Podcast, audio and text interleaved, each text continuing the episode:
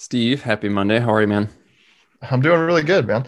Had a fun weekend uh, camping with the family. It's we had like a 75 degree weekend in the mountains here, so kind of nice. Friday afternoon. Like, man, let's jump in the trailer and go up camping and have some fun. So, yeah, my little guy's um, Joey. He's you know one and a half now and just loves to fish. I got him this little uh, um, from Winnie the Pooh Tigger uh, fishing pole. Right.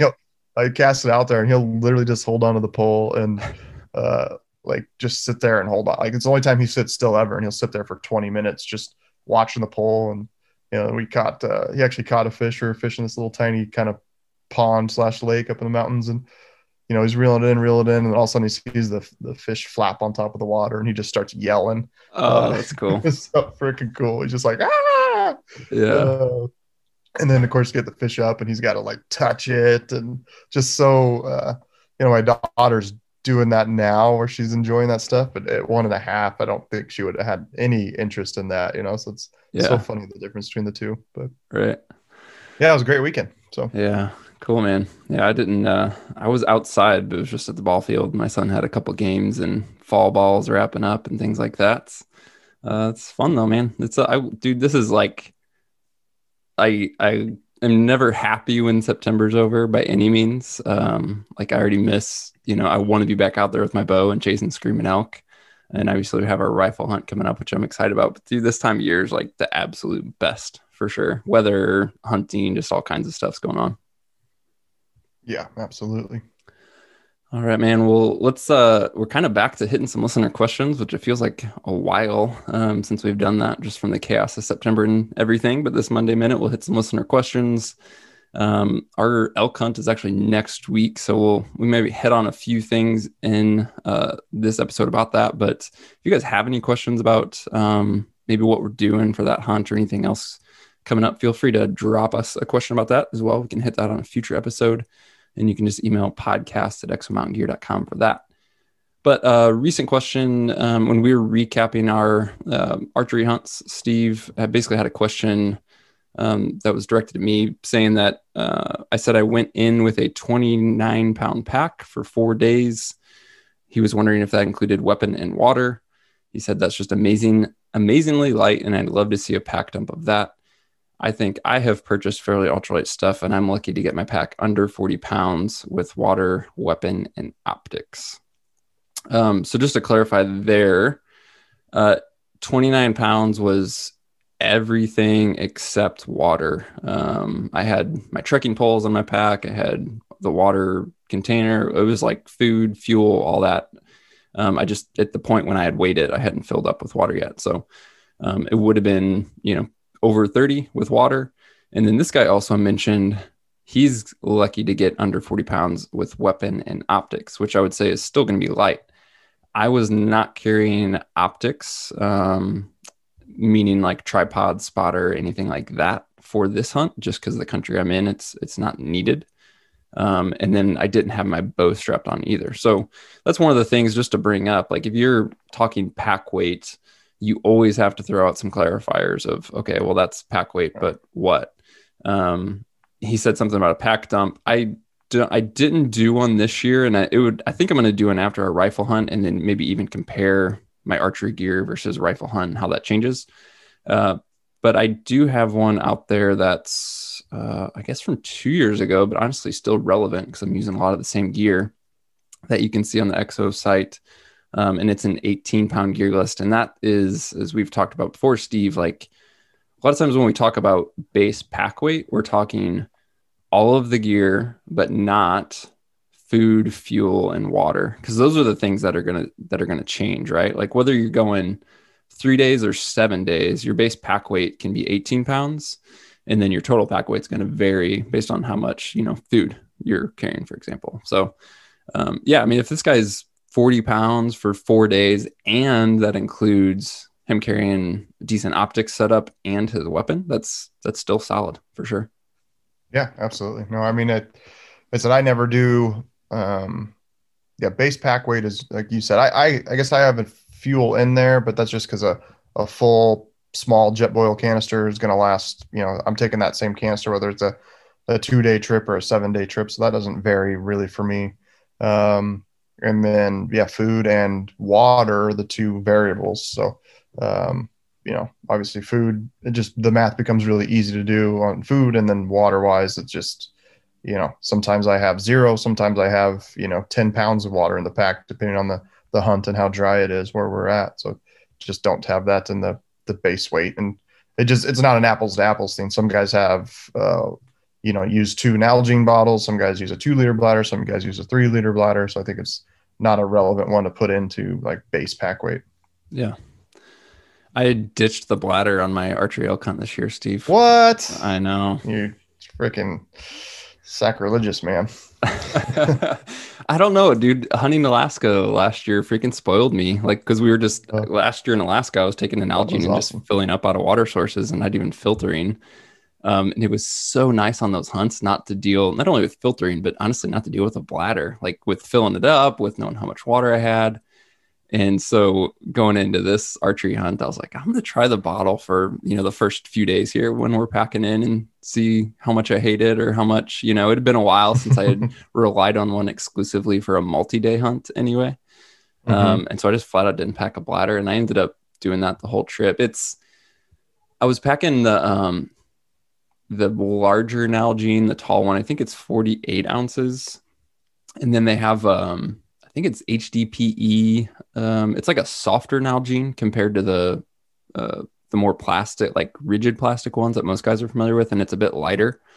Um, and carrying that, like that's a, I was so I was carrying that, and a one liter collapsible platypus, um, which I was using for like flavored drinks if I was dropping in like a Nuun tab or something like that. So I had, I think it's a 48 ounce Nalgene plus a one liter platypus plus my dirty um, platypus. So I could still carry, you know, three or four liters of water if I wanted to, um, mm-hmm. and just rely on that. I definitely noticed that um, because I didn't have a bladder and a bite valve right there hanging off my shoulder, I was drinking water not as often just because it's not as convenient to take a quick sip when you got to pull a bottle out. Um, mm-hmm. And so when we were when we were like humping it, I'd have to be conscious of making sure I pulled the water out. And so I was, I would say I was drinking water less often, but making sure I still did it, you know, in higher quantities. Um, but yeah, I mean, that's, that's, I would say for me, that's one thing I have to be intentional of is not getting behind on hydration if I'm just carrying a bottle because it's kind of easy to ignore it. Yeah, that makes sense. Yeah. But I don't know, man. I might. I don't know. I'm still not like gonna stare pin it. I don't think, but I might stick with the bottle for a bit. We'll see. um, some dry country, and you'll change your mind. Yeah. Right. We had a question uh, from someone who wrote in and says, "I've always been a rifle hunter, but hearing you guys talk about bow hunting has piqued my interest. How do you guys know what a good bow is, and there and is there one that's more affordable than all of the cool $1,000 bows out there? Any recommendations you guys have? Um, so getting started on a budget is definitely doable. Um, you don't have to, and I would suggest that you don't spend high dollar on a bow um, until you have shot bows and you kind of know what you want.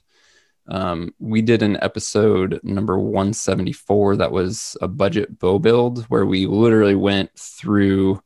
Uh, Garrett Weaver was on the show. He was our guest for that one. He did this project. He basically took $500 and went from nothing to completely ready to hunt. So not only bow, but outfitted bow with sight, um, quiver, rest, all that stuff for 500 bucks. So that was episode 174. It has some good information, not on just what he did, but kind of thinking through those decisions.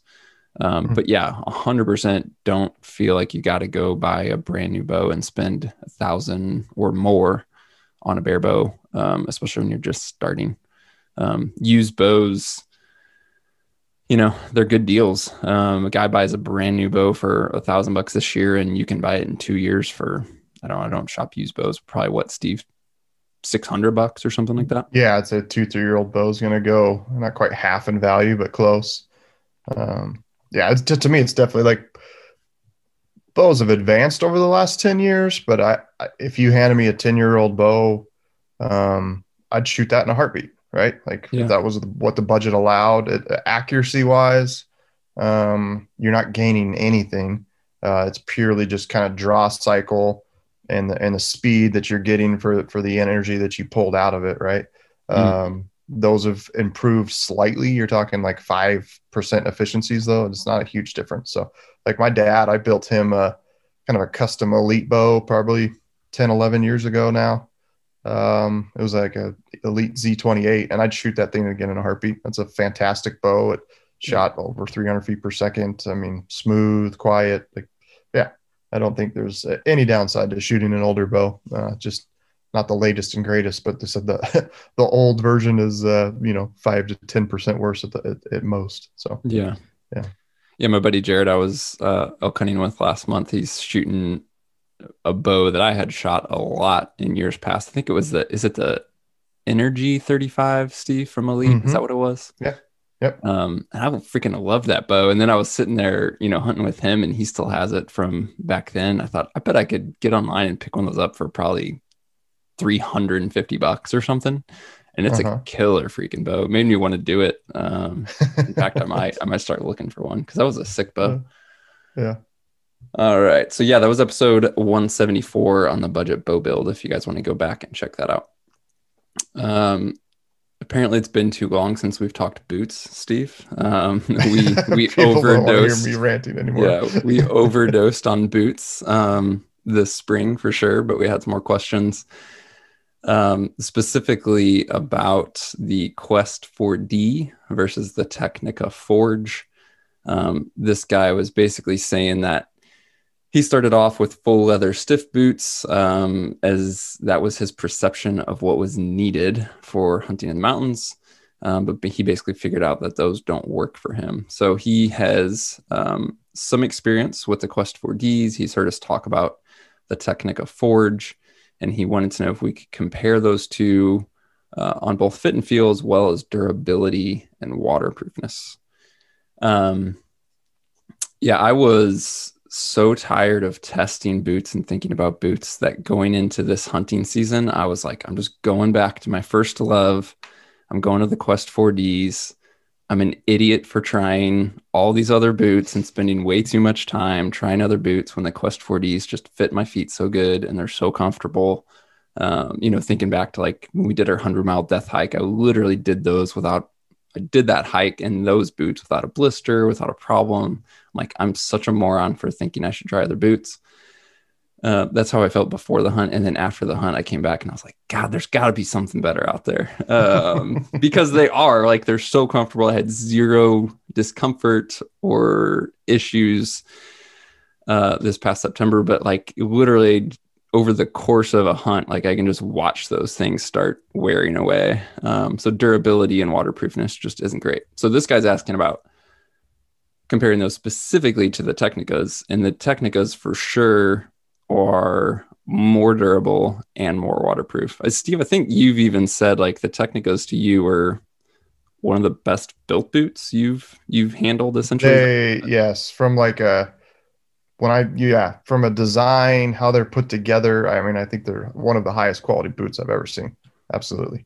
Yeah. Um, yeah, just didn't quite mesh with my feet. Um, and I think I would have given them more of a try. But the as we talked about, the tread in in you know slick conditions is just abysmal. Um, yeah, it, they're great on dry rock, hard pack stuff, but if it's wet, snow, um, man, they're terrible. Yeah, yeah, yeah. I mean, that's the only downside I'd say about them, and it's not like kind of bad; it's really bad, um, really bad.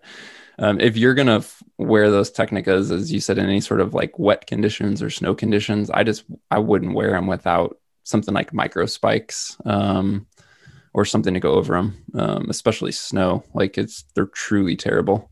Aside from that, as you just said, they're incredibly constructed incredibly well. They've been very waterproof. If they fit your feet well, they're an outstanding boot aside from traction. Um, yeah, so I would say for me, the quests are more comfortable. Um, they're just less fussy in every way. It doesn't matter what sock I wear with them. It doesn't matter if it's hot or cold. Like there's just they just they're less fussy, except for they just don't last. Um, so yeah, Steve, I know uh, you know, this guy was asking about Quest versus Tecnica, which we hit, but like what else? Because you you didn't stop the boot train. Uh, it's full steam ahead. No, every yeah. time I talk to you, you're trying a new boot. So any other geekery um, you want to share? Yeah, I'll I'll say uh, for this guy, and I just recommended to a buddy of mine. Uh, I wore them on my recent elk hunt, the La Sportiva Nucleo High. Um, man, they're on they're like $199 normally. I saw I googled it when I sent him the link, and it was like on sale at REI for 150 bucks.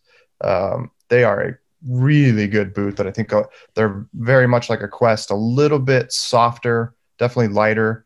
Uh, I don't see any indication of durability issues yet, and they have um, what's called Gore-Tex Surround, and it's a, basically it's a full Gore-Tex booty, so top, bottom, and sides.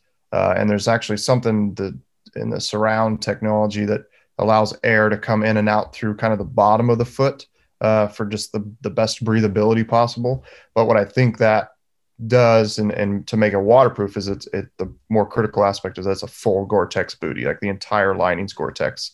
Um, in fact, prior to this podcast, I said I really want to get someone on here from Gore-Tex to talk about like what to look for. And I, I'm not, frankly, I'm not sure if they would do the podcast with us because it's going to be like clearly there's some boots with a Gore-Tex label on it, i.e. Salomon's that just flat out aren't waterproof. So is it Gore-Tex's fault or is it the construction's fault and who's liable for it? like that's what I want to get to because it's it's just frustrating. Like uh, and what is my question is what is the um, standard of waterproofing that we should be looking for? Uh, like my test has simply been I got a little kiddie pool in the backyard. My daughter and son swim in. I fill it up with three inches of water and go stand in there. And if you can stand in there for 30 seconds and not have water come in, I think it's pretty good indication that you know they're going to be waterproof out there in the field, at least initially. That's what kind of happened with me on those Lowa Inox that I took up to um, Alaska on the sheep hunt. They I could stand out in that kiddie pool forever, and then once I got out in the field, I don't know if it is abrasion on the inside of the foot.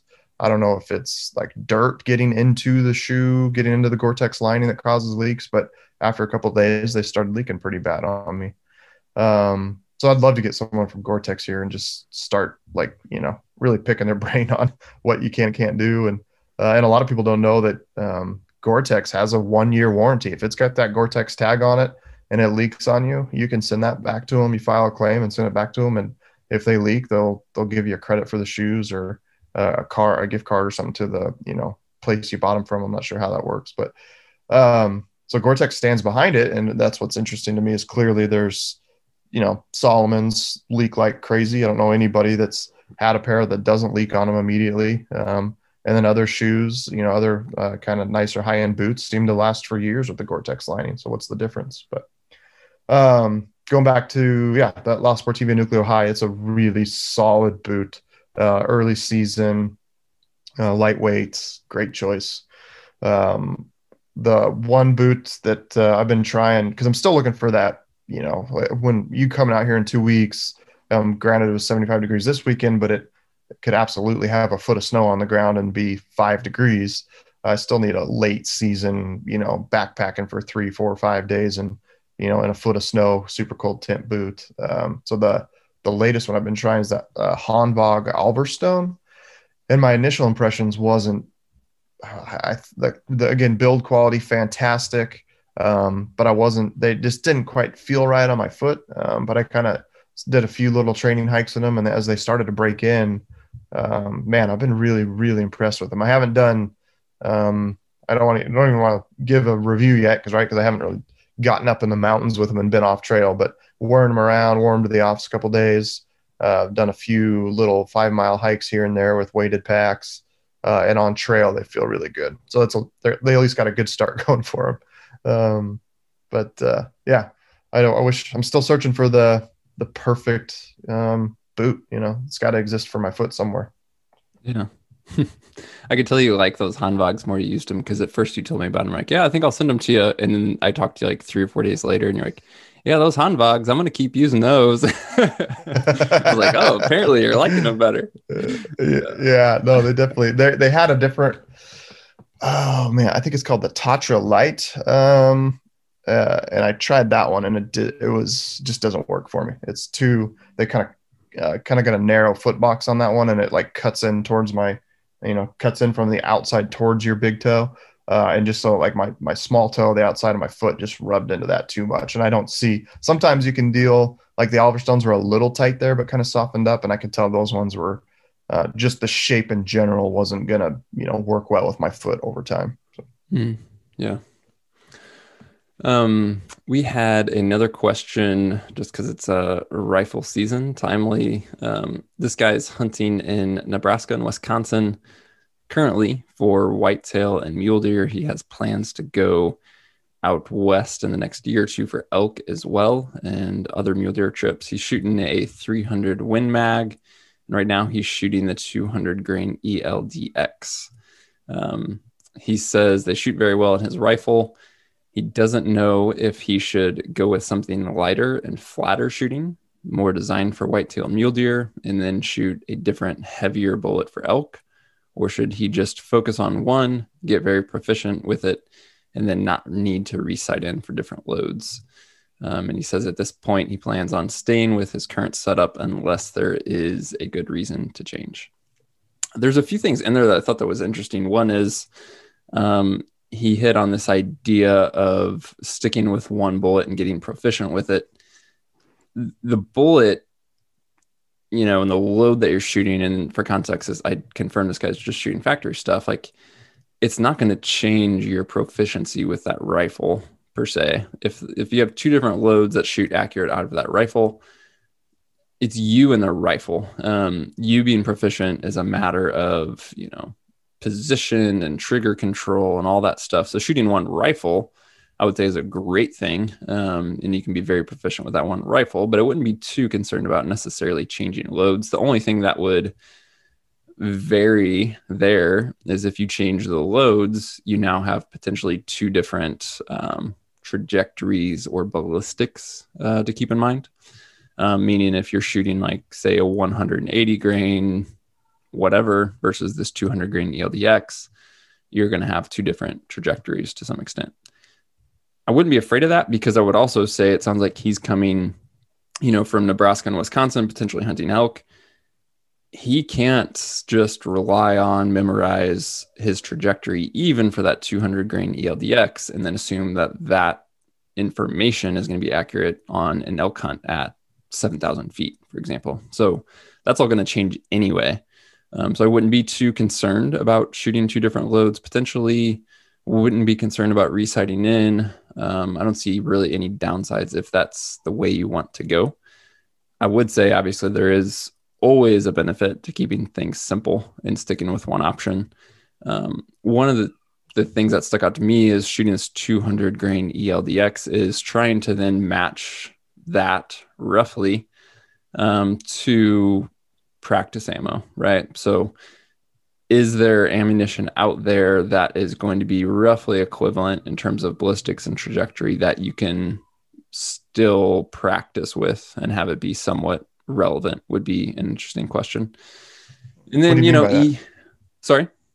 What do you mean by that? Like, uh, I just mean ammo? like, yeah. So, like, if if he's wanting to, you know, go beyond just which many hunters still do if he's wanting to go beyond the just oh let me check my zero and then i'm good like if he's truly wanting to practice um, it would be good to have a cheaper ammunition offering that can somewhat fly the same way or roughly mm. that his hunting ammunition does or at least close right so you take like a 200 grain eldx it's not like 200 grains which is you know relatively heavy um, it's also going to have a pretty high BC, um, things like that. So it's like, well, can you really replicate that with practice ammo? Maybe, maybe not. Maybe you can get close enough. It's worth, you know, at least looking at and considering, um, would be my thought. Hmm. The other thing, um, yeah, is just choosing the LDX. Like if it's great in his rifle, I don't, I mean, he's not going to have any problem using that for whitetail mule deer elk i don't think. Um, you know you can obviously get into the debate on shot placement making sure that's relevant for that style of bullet versus something that's you know more heavily constructed um, that type of deal. So it's just there you know there's nuance to there. I don't think there's one right answer. It just to me it sounded like he was a little bit uh, not afraid but hesitant to change loads. And i would say don't be too scared of that. Um, but at the same time, I think there's huge benefits to just keeping it simple, right? Um, and then I would just do, you know, I haven't researched the ELDX at the 200 grain for elk, but I know that if I was in a lighter um, category of the ELDX, I would be more apprehensive about using it on elk, right? So you get down into um, the six fives and things like that. You know, an ELDX would not be my first choice, but maybe in the 200 grain, um, you know, it has it has plenty um, plenty of uh, I almost said authority. That's the wrong word. Plenty of uh, construction, you know, to where it's going to hold up to elk. I haven't, you know, researched that at that 200 grain for ELDX for sure. So, what are you going with for uh, for elk, Steve, for this upcoming hunt? Uh, I'll be running the 127 grain Barnes out of my PRC. Nice. Um, yeah. yeah, I'd like to. I really want to get time to dial in those hammers, but just just timing of everything. There's just no way I was going to be able to to get that load developed and ready for this elk. So I had I had some of those on hand that I bought early on for testing and went with the ELDX early on when I was originally building that for like deer and stuff like that. But uh, like I said, I, I don't not that 143 grain for elk, not my first choice for sure. So I went with a more solid, the co- copper construction of the Barnes. Yeah, and uh, yeah, they're they're flying fantastic. I was just shot a nice tight little one inch group at 300 yards uh, the other day, and I couldn't have been more happy with that. So yeah, heck yeah, yeah, yeah. The other thing I, I thought was interesting his question too, because he was asking should he shoot something quote lighter and flatter shooting um, for whitetail mule deer. I, I don't think you know for the most part it's going to matter. Probably, especially for like the ranges he's shooting at. Again, I'm making assumptions here, but like take Wisconsin for example. Um, it's not going to be super long range stuff. And then even still, I, I mean, I just these days with um, accurate range finding, I wouldn't say that a lighter, flatter bullet doesn't matter, but I just think it matters way less uh, than it used to, right? Guys were trying to compensate for unknown ranges and things like that with a lighter, flatter shooting bullet. And again, it still matters, but I just I wouldn't like chase that um, at the expense of other things for sure. So, yeah, yeah. I mean, I think he, yeah, I think he can stick with a 200 grain ELDX and get it all done if he wants to. Yeah, absolutely. I wouldn't have any hesitation. That's that'd be my recommendation if it's flying good for him and uh, he's confident in it. And yeah, it's that'd be perfect for elk hunting. So. Yeah. Awesome. Steve, there's uh, more questions. We'll save those for another day. Uh, listeners always appreciate them. You can always send any question in to podcast at exomountaingear.com we'll be sure to uh, chat through those on an upcoming episode. Steve, it's almost time to go chase elk with a rifle, man. Oh, well, we're gosh, we're a week and a day from you coming out here, so yeah, game on. Let's do it. Any last minute um, fitness things you're doing? You pretty well dialed in, or I guess you just came um, off your cut in Colorado. Yeah, I don't know. Kind of, yeah, yeah, kind of. I'm not taking it easy, but just not. I'm not being doing anything super strategic right now. Um, I was like semi debating. Like I just came out of that hunt from Colorado light. Um, I was like 187 ish on average, like consistently for most of this year. Um, and I came out of that hunt, and I've just since the hunt have been like 181, 182, so down like five or six pounds. Mm. Um, and I'm hoping that doesn't make me super cold or too light. Like in the in the past when I've been that light, I've felt kind of like fragile, um, kind of mm-hmm. frail. Like I know it sounds funny because it's only five or six pounds, but I guess I just know my body well enough to like tell the difference. And I don't necessarily mm-hmm. feel that way right now. Um, but no, I've been I've been still wanting to hike two times a week, um, basically between these hunts, but not go super hard just because it's like even that hunt alone, like I came out with great hiking fitness. Um, so I hike a couple times a week just to kind of keep maintenance. And then just I've been doing a lot of like stuff that works on um, my midsection, you know, like back, lower back stuff. Um, just try to make sure I'm like healthy, right? Um, yeah yeah, nothing too crazy. I don't want to hurt myself. Don't want to go, you know, try and be a fitness superstar in three weeks between hunts, but just kind of keep things going, stay moving, and keep it up. Yeah, perfect. Yeah. Cool. All right. Well, guys, we'll chat soon. We'll catch you next time. And thanks for tuning in. Sweet.